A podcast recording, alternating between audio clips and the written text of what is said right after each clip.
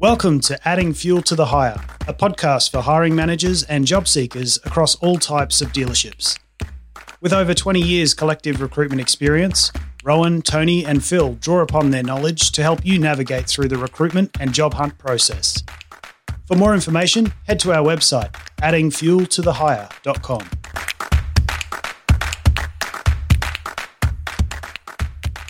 Welcome to another episode of Adding Fuel to the Hire.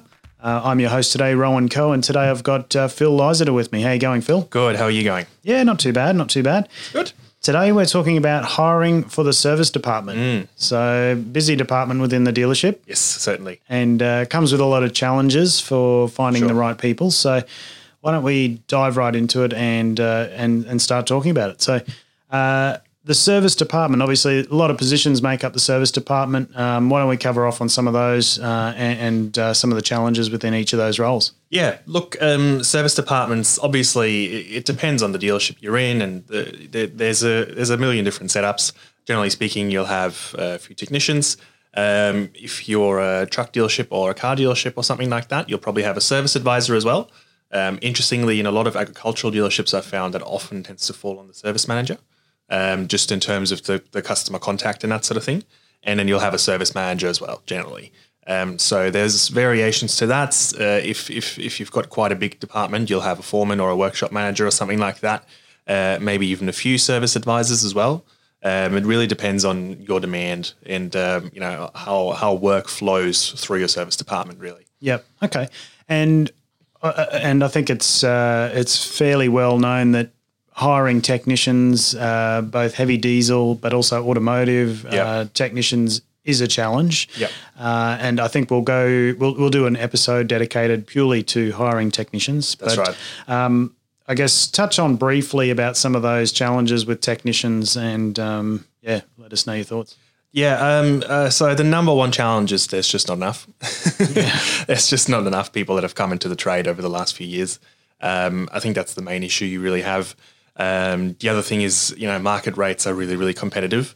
Um, I've talked to a lot of particularly heavy vehicle dealers and agricultural dealers in particular that have said, look, we want to pay them more, but we physically can't Yeah. because if we pay them any more, then we're not we're losing money doing service, and we need the service department as a business unit to obviously be profitable. Yeah. Um, so uh, there's there's two challenges to it. You know, there's the the one side of it is there's just not enough to go around for everyone, and for everyone's needs to be satisfied. And the other side of it is, um, you know, the pay rates are have really been pushed up Yes. because of that. You know, there's such high demand and such low supply um, to the point where a good technician can choose where he wants to work. Um, they can choose what they want to do. They can choose the brand they want to work on. They can choose whether they want to go into mining or whether they want to work in a dealership or wherever it is. And um, they'll generally get the money they're looking for. Yep. And um, I guess what are what are some opportunities around finding technicians? Just briefly, um, you know, uh, where can people find them? Uh, there's got to be there's got to be some. I know that there is a, uh, Yeah. a shortage, and, and you know they're hard to find, but there's got to be some out there. Where where can people find them that maybe they haven't thought of previously? Um, oh, look, that's a tough one. Uh, if I knew the complete answer to that, we'd be very rich. um, good apprenticeship programs is, is, is one thing. Um, treating your current mechanics really well is another thing. Um, giving them vehicles where you can, um, that's a big bonus because that's, you know, $30,000, $40,000 they don't have to worry about in terms of car repayments and that sort of thing. Um, overtime, um, when they do do overtime, make sure you give them penalty rates. Yep. Um, don't say, oh, you know, we'll give you a higher flat rate, but then you give them 40 hours of overtime a week. Um, it's that that that's not very attractive to a lot of guys. They want to, you know, when they do do extra work, give them some overtime. Um, if there is a break breakdown roster that they get um, scheduled on for, make sure they got you know a flat at least you know two hundred dollars or something like that as a bonus um, just to start, and then obviously anything they do on that breakdown roster is, is again on penalty rates. So um, there's a few things you can do to attract them. So um, it's hard to find them because they're often in full time employment. Um, a lot of the time, they are happy if they're really good and they've got the right package. So it's about enticing them into something that they haven't got at their current role. Yeah. Okay. Um, let's talk service advisors. Yeah. Um, not every dealer has them or has a need because, as you said, some dealers use their service manager or might, they might have a service clerk or something like that. Um, but uh, what, what are some of the challenges in finding a, a good service advisor for for dealerships? Um, oh, look, service advisors I found um, are great to deal with when you've got a good service advisor. They're good with their phone. Um, they're good to talk to. Um, it's it comes down to flexibility a lot of the time. Um, so service advisors are extremely prevalent in automotive dealerships. Um, if you are, say, a heavy vehicle dealership like a truck dealership looking for a service advisor, um, being open to bringing someone on from another dealership industry um, will make your life a lot easier. So, Yeah. um, there's very few service advisors that specialize, you know, just in trucks, for example. And also, um, automotive have traditionally had a very high level of customer service. They're very highly um, um, scrutinized on that, Yeah. and you know a lot of incentives are based on that. Yeah.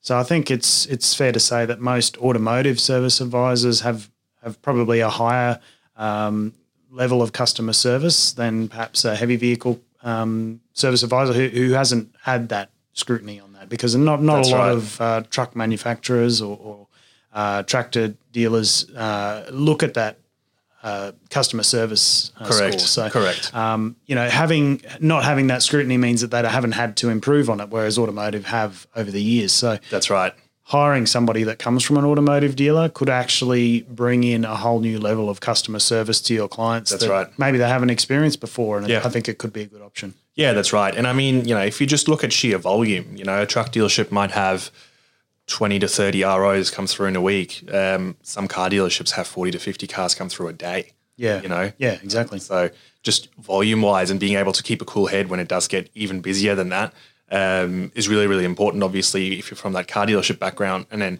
anything that gets busy for you for a truck dealership, you'll be you'll be able to handle because you've you know you've been there, you've done that, you know what it's like to to push through ROs and to to push through customers while still being extremely polite and giving them the service they want. Yeah, definitely. Uh, service managers, um, probably the most frequent role we recruit. Yeah, yeah. Interestingly, Yeah, yeah. W- why do you think that is? I don't know. I, I really don't know. Um, I think so. A lot of service service managers obviously started off as technicians. Um, that's often the path they take. You know, you Yeah. start off as a technician, then you might go into um, like a workshop foreman or a workshop manager type of role, and then you move up into a service manager's role. Um, I think sometimes maybe people are working on the tools is one thing, and then working behind the desk is another. Um, you know, they might think they really want to get off the tools, and you know, they they they, they just want to sit behind a desk and you know be more desk bound and that sort of thing. It's easier on your body at the end of the day. Um, and then once they get into it, it's I've heard this a lot. I'm not making this up. Um, that they say, oh look, it's actually easier to work on the tools Yeah. because you don't have people calling you up, complaining to you at you know eight o'clock at night or on the weekend or whatever. Yeah. um, I think that's a big aspect to it, and I think a service manager's role tends to be quite demanding. Um, in a lot of industries, they for for a lot of customers, they're the first point of contact. Yes. um, especially if they're long-standing customers. Um, this pertains more so to heavy vehicle dealerships um, where you've got businesses that have bought from this dealership for years and years and years, and so they just go through the service manager because they know we've got such a big account there. They know us, I know them, and so you're you're you're pretty much always on call. You know, um, there's so many service managers that do 50 to 60 hours a week, uh, week in week out. So uh, it's a demanding role. Yeah, you know, and, and some of those more senior service management roles or roles at a larger dealership are probably more business focused than they are technically focused. So, uh, quite often you may not need a, a, a a qualification or previous experience as a technician to be able to Correct. do the role because it's it's mostly about growing the customer base and making sure the customer service Yeah. is to a certain standard. So, you know, there's a lot more that goes with the role than just you know being able to manage Yeah. mechanics, which Yeah. is probably more of a foreman's type position or workshop controller where you're on the floor That's right. managing the workload and, and distributing that work around. That's right. And I think service managers, now that I think about it, I think service manager roles are probably the most widely spread role I've had in Yeah. terms of duties and responsibilities, but also in terms of salary. Exactly. I've seen anything from as low as 60 to as high as $120,000 a year. Yeah. So um, it's, you know, I mean, that's, double.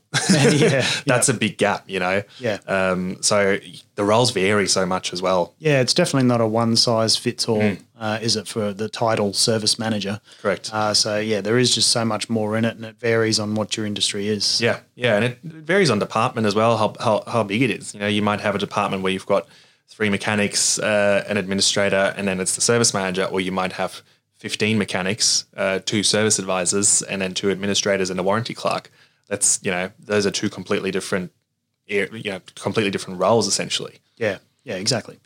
Uh, I want to talk about, um, I guess, overall challenges with the service department and finding people for them. Uh, given that it is such a high demand, or, or it, it's really hard to find people for that department on your technician side, and then being able to offer that good customer service.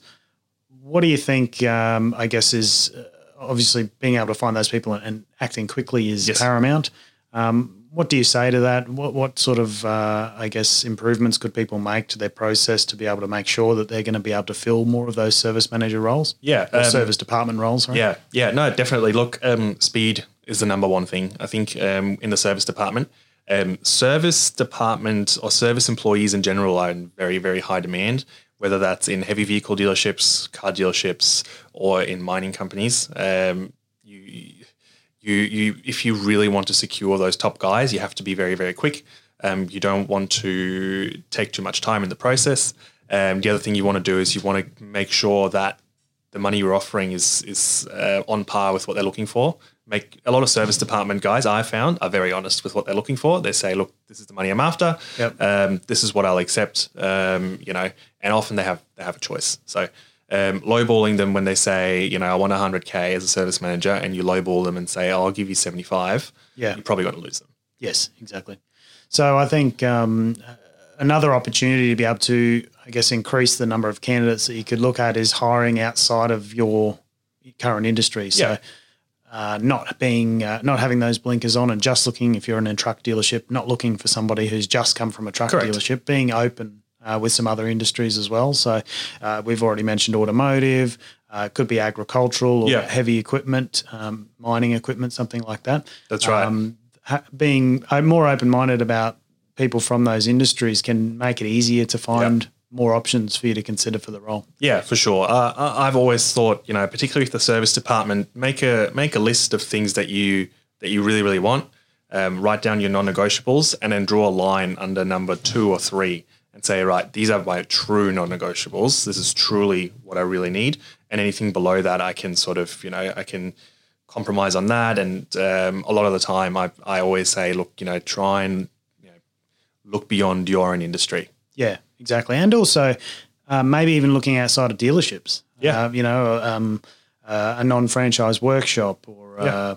you know, somebody who's worked at a, a, as a RACV um, mobile mechanic or something Yeah. like that. You know, they've got skills. Yeah. I'm sure they may not tick all the boxes for the dealership, but they've got enough skills there and the qualification to be able to step in there and, and start learning. Yeah. And if they're looking for a long term career where they can work their way up through a department, then that is a good opportunity for them. That's right. Yeah, yeah. And the one example that we always come come oh, well for me at least always comes up is um, people who've, who've grown up on farms.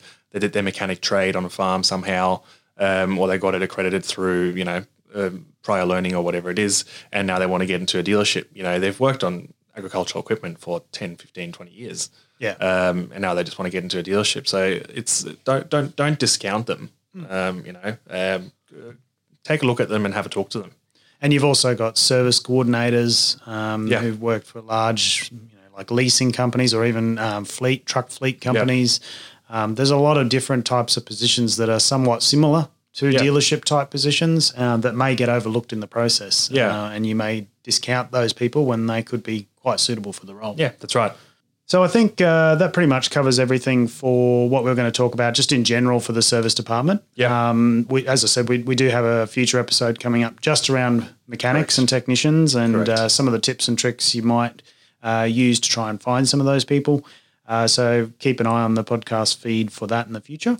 Uh, but for now, uh, we'll say goodbye and we'll catch you next week. See you next time. Thank you for listening to another episode of Adding Fuel to the Hire. If you have any questions or you'd like to hear us talk about a particular topic, why not send us an email at podcast at addingfueltothehire.com. If you like what we do and would like to support our podcast, please leave a review on your podcasting app of choice. For further information, please visit our website, addingfueltothehire.com.